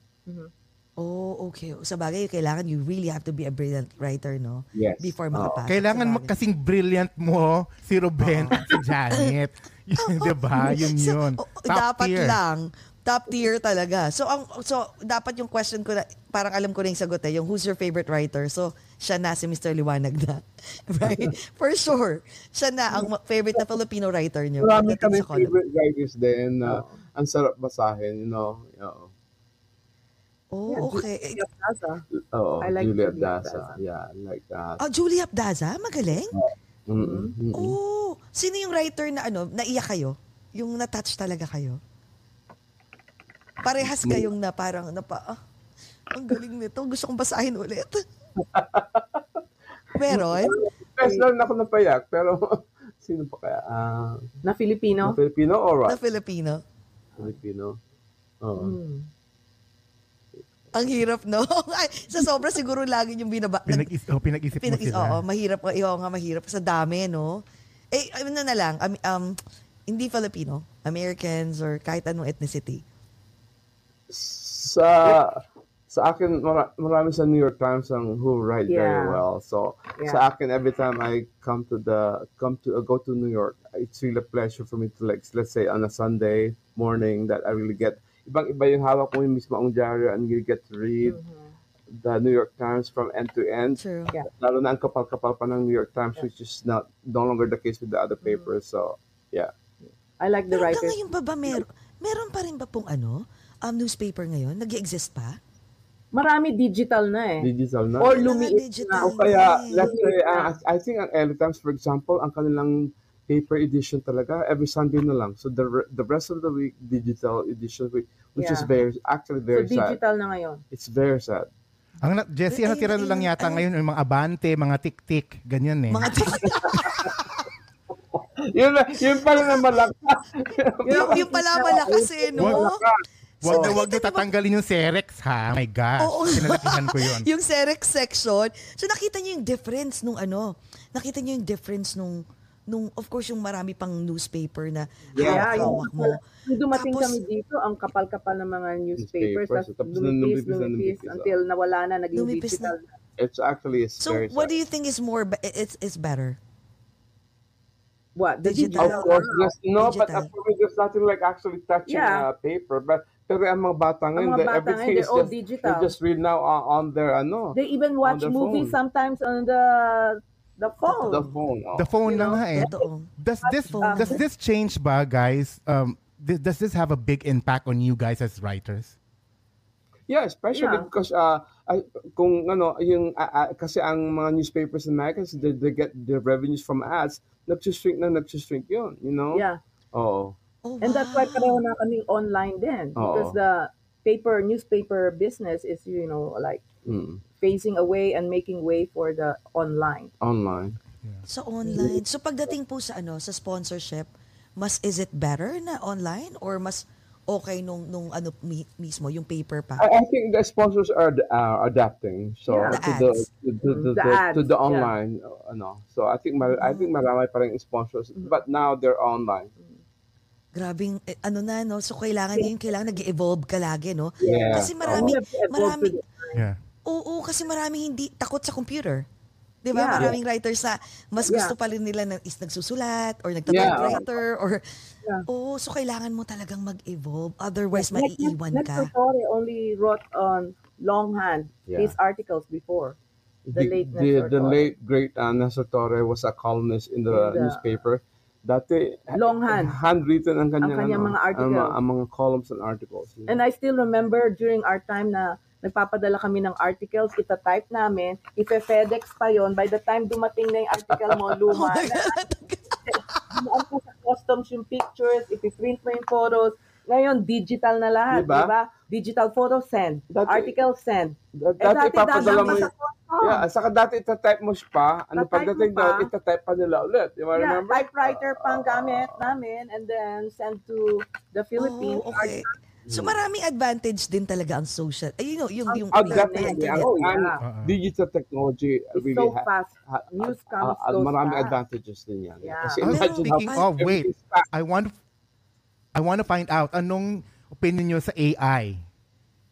as a AI, Oh it will, my I God, don't think it will replace the AI. humans, you know. Ang creativity ng Sure. humans are different from the AI. Ang AI nangongopya lang sila. In fact, maraming lawsuit na nga ang mga ibang writers on the AI because they're copying their own work. If you've read the Yeah. uh, recent story, itong lawyer na ito, ang kanyang deposition was entirely done by AI. Mhm. So mga cases na pinaset ng AI, actually hindi pala totoo yung mga yun kasi siguro kinuha lang yan ng AI sa online no, or na o Yes. mga ano. So na na na, na, pa- na-discipline yung lawyer na yun. Mhm. Kasi they found that everything Oh was fabricated dahil ginamit niya ang AI to make Yeah. his uh, ano case. Ang hirap. Hindi, pa rin tsaka ano, AI, ang oo, hindi pa. Eh, ang, ang nangyayari kasi na pan, ako, kahit kasi sa office, no, yung iba dun parang, oh, i- ano na lang sa AI na lang daw. Ako, ako ayoko, kasi as much as possible, ayoko. Kasi kahit sa son namin, sa anak namin, kasi mawawala nga yung creativity mo. Creativity. Tsaka, the next thing you know, baka hindi ka na marunong magsulat. Kasi Yeah. nakadepend ka na sa AI. Hon- honestly, I have Right. never tried it. Yung chat GPT na yan, No, I have no, never no, no. tried it at all. Yeah. Ang Kaya hirap, ang hirap. yun Pero, yung paglalaban ng mga actors kasi imagine kukunin na lang ang voice at saka ano tapos but they can create uh, ano eh, uh, Yeah. uh, the likeness of uh, any f- famous actor Yeah. Yeah, a movie And that's na puro, and they don't have to uh, uh, shoot him or film him you know What I noticed too is yung mga bata ngayon, minsan mahina na sa spelling. Kasi ang alam nila text Yeah. spelling. They shorten everything, Yeah. ganyan-ganyan. exactly. And True. unlike yung talagang longhand, isusulat Totoo mo. yan. Totoo Humina yan. na sa spelling ang mga bata. Pati nga ano eh, yung, di ba that, I remember years and years ago, uh, yung t- phone number, sa ulo natin yung mga phone numbers ng lahat ng friends. Tapos ngayon parang, I don't, yung parang, so your husband, oh my God, I lost my phone. Like, I know. I lost my Sabi ko, phone. your, your husband, I don't even know his phone. Like, I was like, Sayang, oh sayang? it's funny that you brought it up because I just saw a post on Facebook ang magandang sinulat I will, I'm wondering what that, that part of brain that used to remember all these numbers what what is that part of brain doing now I know, no? Oo nga, no? Diba? Parang, ano the part? Kasi ngayon nakalimutan na nating lahat, kumbaga, no? kumbaga idol yung part ng brain na yun remember the mga telephone numbers di ba Totoo. Sa bagay. Pero sa bagay, meron, ito yung mga silver lining din ng, ng sensya, ng bagong sensya. Kaso Yeah. nga lang, ang tingin ko ding negative dito, I don't know if you'll agree with me, yung, for example, like favorite ko dati yung The Buzz. Yung The Buzz ni Tito Boy Abunda, right? Tapos, biglang na lang kinat. Sabi ko, bakit kaya ganun? Ah, kaya pala kasi, ang The Buzz, kailangan mo pang i-taping, di ba? Kailangan mo pang i-shoot. And then, in three, four days pa or next week pa siya ipapalabas. Pero that's because of the social media na mabilis, fast-paced na siya, pa, wala na, Yeah. laos na yung... Huli na yung balita mo. Huli na yung balita mo. Oo Oo, kaya Live. maraming live na ngayon. Di ba? Live lahat. Yeah. kasi that's true kasi dati ang ang newspapers dati yung mga hindi news, news sections ginagawa two days in advance you know so pero nag, as you said that's a social media everything has to be happening now now it has to be Yeah. uh, you know ang consumption ng news is immediate Yeah, now. And oo. then, that's the reason also Exactly. itong mga social bloggers, mga ano, nag, nagiging influential na sila. Even Yeah. at the Golden Globes, Yeah. we hire also social We- we bloggers invite. we invite them. Mm. You know, we invite Influencers na, no? Totoo yan. Oo. In- influencers na them. It's not only ngayon. Like or broadcasters. Kaya pag But napunta ka sa red carpet, sabi mo, sino kaya ito mga ito? But Mga they- bata. mga bata, mga social media influencers, di ba? Parang, Hindi mo, wow. hindi mo kilala pero maraming sila yung following. Tsaka sila yung maraming ng pera some billions ngayon. of viewers. Sila At yung saka maraming pera. Sa questions namin. Syempre. Ah! Siyempre. Do you think, eh. Oo. so anong klaseng questions do you think like, oh sige, pagalingan tayo ng questions. Uh, what kind of questions do you think they, ano, mas ano sila, mas creative or Now, now, kung ano magagather, magagather ng ng biggest hits? ano, hits. Yeah. Ah, so it doesn't Ay, matter kahit minsan tanga? Kahit controversial, no? Not related to the movie So- or you know, something. Oh my just gosh. they think So- Oh my deal. so, it, it's a changing world. So, we all have to adapt to it. Yeah, you have to Oh adapt. my God. O parang ano, yung, um, ikatulad ng gigil. Di ba yung gigil advertising? Ah, Di ba? Um, lagi silang nananalo. Di nagtatanong bakit ang, tamo, nakita niyo yung Coco, di ba yung Coco na kay ano, kay Miss Ces Drelon? Yes, yes. Yeah, yeah. I mean, yeah. who would, even, even pinakita ko sa mga coworkers ko eh. So, uh, yung iba, tin- tinanslate ko na lang kasi wala namang Filipino doon sa department namin. Lahat sila na pag ganun, ha? Parang what the? Pero ang mga creators nun, mga bata. Mga Yeah. bata. As in, bata! Ibang ano nila eh, ibang Iba, mga Gen Zs, iba na sila Yeah. mag-isip. Kaya ngayon, Ate, Ja- Ate Janet, kung sa red carpet mag-interview ka, di ba? Kung gusto mo, ikaw mismo Yeah. viral, more than the artista interview mo. Kunya, madadapa ka muna. Oo, ganun. Bago ka mag-interview. Oh, Oo. Di ba? Ganun yung mga gimmick ngayon. Iba na, iba na. Iba na, oh. Dada pa ako kay George. Ay, Oo, di ba? Sabay yakap kay. George Clooney. Kailangan Yeah. mag-viral.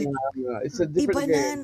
Tsaka dahil, since you mentioned that, um, di ba, dapat ang news ngayon instant na, right? Yes. So, Ah. napansin ko, dumami ang mga, dumami na yung biglang naging vloggers, dumami na yung mga, uh, tawag nito, yung mga naging broadcaster na agad, tapos ang millions na yung ano, nauna Yeah. pa sila sa, ano ba nangyayari ngayon yung, let's say, may sumabog na ganito, sila na yung pumupunta sa gitna, tapos nag-live sila, Yeah. they talk you know, about it. phone. Yeah.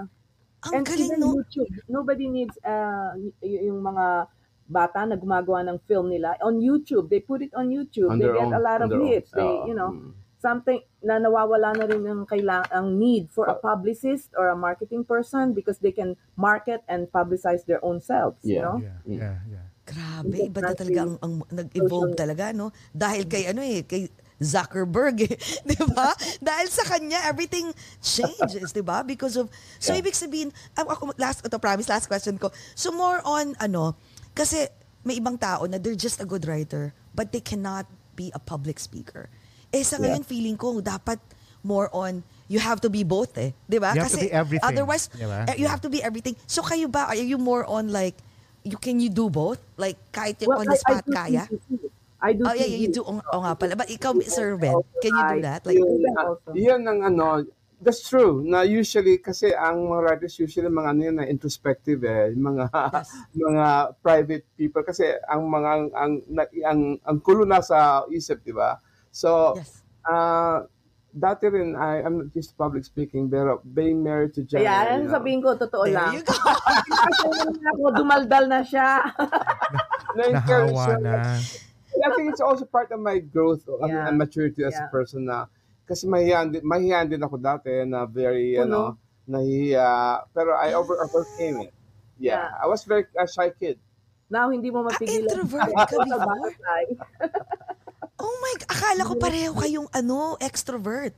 Hindi. Na-develop na lang si Ruben nung pinakasalan ako. ah, wala kasing choice. Oo, kasi contagious nga yung pagiging extrovert mo. Parang si Direk hanggang ngayon, hindi ko pa rin Pero maano si Direk, eh. matagal-tagal pa yata yan na. Tagal. Kailan lumabas kayo madalas ni ano, Jessie and Janet? Is labas si JD Ah, mas madalas. Da- actually, uh, si Direk ito, baka sana nga, naku, ma- matuto. May times na, di ba, nagkukwentuhan tayo. Ako, ano, dal, dal, dal, dal. Siya talagang, nakatingin at mga ganun ako. Minsan nahawakan ko na yung legs, magsalita ko. Ang dal, dal, dal, dal mo. Pag tayo na, Yes. Nasa loob lang ang No, niya. Jessie, ganyan din ako dati. I think, uh, I think as you grow, I think you tend to be more uh, sociable. You tend to be um, uh, more uh, parang amiable. Uh, pa- uh, parang it comes naturally. Hindi, Yeah. hindi put on. Uh, yung talaga, Yeah. you, get, you want to know mo, get to know pilit, people more. ba? Oo. Say hi. Oo. Darating niya kay JB din. Darating, nakipagkwentuhan nga daw siya. eh. ako si Sisa eh. In college and high school, ako si Sisa. O, di. Sabi Kaya nag... Sisa performance. Sabi niya, I'm married to her. oh my God. Ah, okay. So, pwede palang ma-develop talaga. Sige. Yeah. Yeah. nung tinanong ko Oh. siya, sabi ko, bakit ganun? Sabi niya, si, si Sir Ben, nagkwentuhan kami. Ganun kasi siya, gusto niya one-on-one lang or tatlo lang. One, one, one. Pero pag Oh. madami, hindi na siya maru- parang may Nagpapamo- gano- na- nahihiya na siya. Oo, nahi- din yan. oh, Batang-bata pa si. Oo. That, ano lang, madidevelop din yan. din yan. Oo. Parang sino ganyan noon. Diyan mangyayari yan, hindi mo na siya mapigilan, Jessie. Oh, Oo. parang sabi ko parang mayor nga ng Pangasinan Oh my God. You created Kaya, you created a monster. alam mo, I will, I, so, alam mo, hindi ko naisip talaga. I will never ever think na you used to be an introvert. Oh, yeah. He was very shy. Galing. I mean, the fact na, syempre, si Miss Janet talaga namang, si Janet talagang, di ba, pin, nag, piners, ano, yung- naging, ano ka, persistent ka talaga na makuha siya, di, wala kang choice, di ba? Sunod Yeah. kay Mrs. Persistent. Persistence is the key. Oh? My God! Oh, persistent is the key. Sabi ni Direk, uy, may, ano ko, 1 hour, 30 minutes na. Kulang talaga. alam mo, alam mo, sobra kulang talaga. Sabi ko nga kay Jekas, Jekas, pag nakasama mo talaga, parang kulang yung araw. Di ba, in, ay, nung, yung gabi, ginano na tayo ng mga waiter, ah, we're closing. Sarado na. Kami na lang pala yung natira. We were the only like, uh, uh, Yeah. uh, o sa, um, tawag dito, customer doon. Tapos, pag gano'n namin, uy, wala na palang tao. Yun ang pinakamasarap na ano, kwentuhan. Hindi kayo nagsasara ng Oo, establishment. oo nga, di ba? Next, ano, sige, magkikita ulit tayo. Yeah. Bale mo in November, mag, mag-message-message tayo. Dahil definitely we wanna... Yes, yes, yes, yes, yes. My God, maraming salamat. O, Jekas, I'm sure ikaw may last question ka or ano ba ang gusto mong tatanungin? Ikaw pa, lagi kang may last question. Go ahead, Jekas. Ah, iniisip ko kasi kung paano ma- ah, ma-apply sa kanila. But yung, my, my, last question talaga is like yung uh, if if you tra- if you guys both travel back in time, kunwari, di ba? Meron kayong ah, may ah, binigyan kayo ng um, ah, capability to travel back in time. Oo. Alam ko na Ito, ang sagot. ito gagawin ko. Ah, Ate Janet, what are you going to tell uh, young Ruben at ikaw naman, Kuya Ruben, what are you going to tell Ate Janet? Ate Janet, yes. The young at young Janet. What I'm gonna tell Ruben is, you're gonna get the girl. Ah. you're gonna get the girl. Don't don't worry, parang ganyan. Uh, don't be shy. Kasi Okay. mayayain siya nun eh. Oo. Ako naman, kasi crush ko na nga si Janet sa college pa lang, di ba? Oh my Nakikita God. ko sila, very close sila maglola. Sinusundo siya ng lola nila sa UST para mag halo-halo sa Little Quiapo. And we we both lived in Quezon City. So, naka, minsan nakaabang ako ng bus, nakaabang din sila ng bus papuwi. I was just looking at Janet from afar, you know. I wish I had the courage to say hi. Uh, I'm I'm Ruben, and I'd like to meet your gra- Lola. Kasi very sweet feeling Lola. But I was just looking at them from afar. But I was just admiring them. I wish I had the guts to, to say no na to approach them. Sabi ko, kung nagsalita ka, di pinaghalo-halo kita. Di ba? Ako pa ng libre sa'yo. Oh my God. Oh, ang gal- ang, parang ang cute, no? Kasi parang movie. Parang I was just admiring you from I afar. still remember that And, uh, moment talaga. Na, you know. Sabi ko nga, ba't di ka nag-hi? Sa, Espa- sa Espana Boulevard. Sana naghalo-halo ka with us. Parang movie, Well, ang no? ending pa rin naman eh ito. Well, ang Look at that. na imagine itong uh, college girl with her on a date with her lola. So parang ang, ang, ang, ang, ang ganda nilang tingnan eh, you know? Pero ang sabi ni Jcas, ano ang sasabihin mo sa young Janet? Yes. Ano Sabi mo, sasabihin mo sa young Ay, Janet? Halo-halo. so sabihin ko sa yung Janet, okay, ginanuman kita, tinan mo, you you fell for me too. So yun ang sasabihin ko sa kanya. Oh, ah, okay. Hindi, parang, or, or ganito, parang, huwag ka masyado mayabang dyan, mapapasa akin ka din. Parang, Tama, tama, tama. Tama. mag-ingat akin ka. ka. Ka. Tandaan mo yan. Sa parang ang isip-isip mo, presko ako, pero Ah. tinan mo, ano nangyari? Sa akin ka rin bumagsak. Sa- Sa akin ka rin bumagsak. Kaya nga, be girl ang sasabihin ko sa kanya eh. Sa young Ruben. Oh my God. Grabe, idol kayo. Sobra. Parang sana, alam mo yun, sana lahat ng couple ganyan. Kaya yung sa mga kapanood ng mga kaibigan ko na laging nagsasabi na, hindi, ganyan talaga. Pag matanda na, hindi na parang, hindi na yan. Parang wala lang. Parang they just pass, you know, each other like every day. Parang, pero hindi, eh, look at you guys, no? Ki- may Actually, kiligi. were asked to write an article before about what's the secret of our relationship. Yung his and hers version. Hmm. Yeah. Yeah. Yun na nga. Magkakaroon ba kayo ng book about your life? Ay, ayun ang ano, that's my dream. Yun ang dream ko to maybe someday write about ma Yeah. uh, para memoir. Yung a kid from Kalasya, Pangasinan who somehow made it sa ano. Sa akin yung censored part. exact. Ano yan eh, parang, parang, parang, yung dalawang mga libro. kinkiness, yung mga kinky. ano. Oo, yung, yung isa yung isa white, isa black. Ang cover. Oh my, di ba? Ano yung Pero alam mo, ang ganda. Ang? Alam mo, you should write your story. Everyone has to hear your story. Kasi Yeah. ibang klase. Tapos magkakaroon pa kayo ng audible. Di ba? Tapos yung, di, tapos kay- kayo mismo yung nagbabasa ng libro nyo. Oh my God. A lot of people would def- even Parang celebrities will definitely purchase that book. Iba, no? At saka pinaka gusto ko sa inyo na. kasi ah, ang tugatog nyo na sa tagumpay ninyo in your craft. Ang lalim. Lalim! Oo nga, eh, tugatog, di ba? tugatog. Nagamit Parang- din siya. Oh my God. Saan galing baul yan, bakla? Kumbaga, kumbaga eh, and you're and, and you're still uh, reaching uh, uh, uh, higher heights. Kumbaga, up to now you're you're still uh, Yes. you're you're still thriving. Pero yung hindi lumalaki yung ulo ninyo, alam niyo, yun yung stay humble. Ang bait niyo pa din, you, you very approachable. Kasi yung iba, di ba, Yes. ang yayabang. Yeah, Jcas, thank you very much. Pero ang sa akin naman ni Jane, ba't, ba't kailangan magbago, di ba? I mean, kung, I mean, why, di ba? Yeah. di ba? So, uh, parang sa amin, it just comes naturally lang talaga na. Tsaka ang feeling namin, wala pa kami doon. Oh, We're really? just wow. Ruben and Janet, the same Ruben and And I Janet. think both of us just want to uh, love people and Yeah. love life. So I think that's also the secret. Yeah. Oo. I think eh, the fact na naiisip nyo na parang, wala pa tayo doon, wala pa tayo doon. Yeah. And that Oo. what makes you so uh, humble. No, yung In fact, humility. yeah. Pag tawag niyo kami or most people say power couple, uh, uh, six, uh, inside of me, natatawa ako power couple.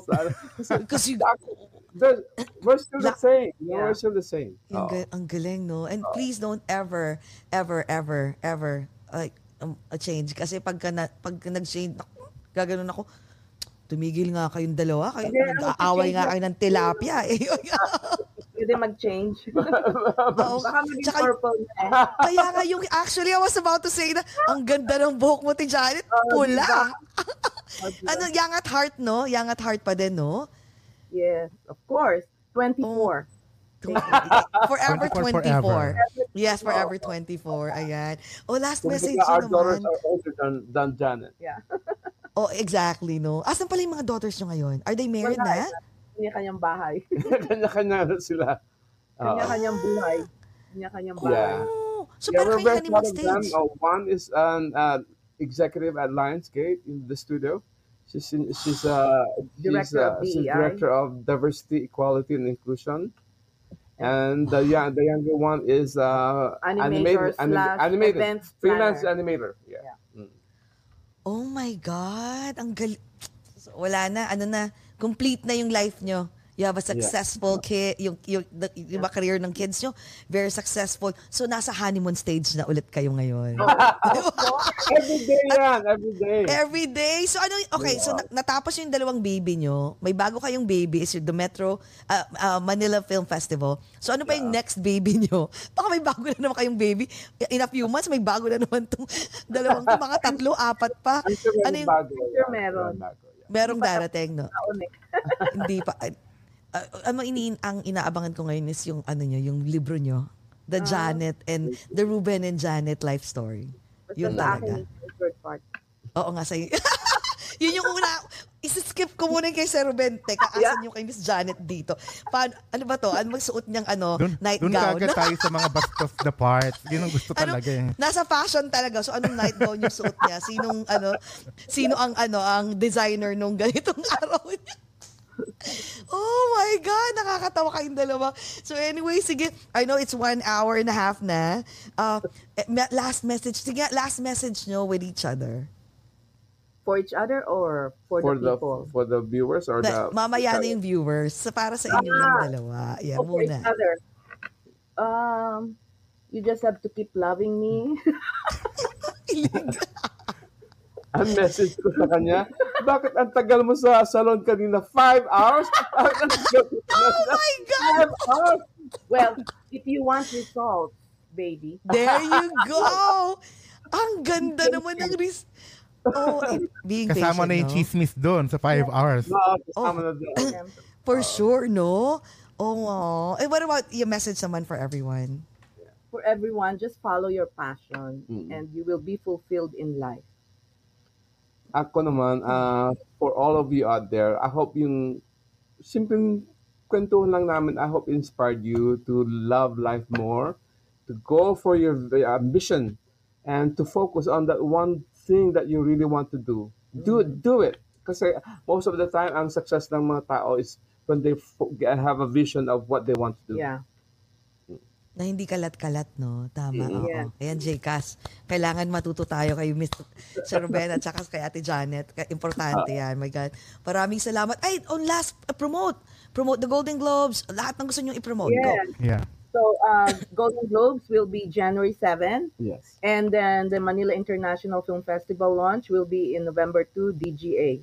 And then after that, um, we'll have the actual Ma- Manila International Film Festival late late January, and uh, I think more uh, more than that. Please read our uh, columns. I'm Yeah. on Rappler. The the name of my column is only in Hollywood sa Rappler po. And I have Hollywood Insider on GMA. Galing. Parang wala, na parang napagod social, ako. Ko grabe. pa- Ngayon pa lang nai- napapagod, napapagod na ako doon sa dami yung ginagawa. International tapos Pilipinas din. Parang lahat Wala na, diba? na. Oo. Kinonquer na nila yung buong mundo. Thank you, thank you so much. Thank, you. Mara- It's really an honor. Jekas ha, we next time we have to see you too. Yes. Yes, kailangan talaga magkita na tayo sa personal. At Lalo na pag wala na siyang gout para makainom Tama. na siya. Yeah. I have to cleanse my ano na, my system. Cor- Correct. Okay, go Jcas. Close the show for this morning. Go. Yes, thank you po mga kaogat for watching this episode. Don't forget to share this amongst your friends and family. Thank you sa ating mga TFC subscribers in the whole world. And also, stream this in I Want TFC. And salamat din po sa mga pasahero natin, driver, konduktor ng Jeepney TV sa buong Pilipinas. Ang Yes. aming idol, oh my God, uh, the power couple. Yes, power couple Uh, talaga. Kuya Ruben and. Ate Janet, thank you so much for another chance of uh, catching up with you and having this uh, nice conversation with you guys. Ayan, mag-ano tayo? Mag-last Yeah, uh, last toast tayo this morning, Toast tayo guys. ngayon. Yes. Yan. Mga kaogat, amidst the challenges of life, let's still find ways to be happy. Let's all talk about it over, Over a, glass, or two. Bye. Thank you, Tijanet. Love you guys. Thank you. Bye-bye. Good night.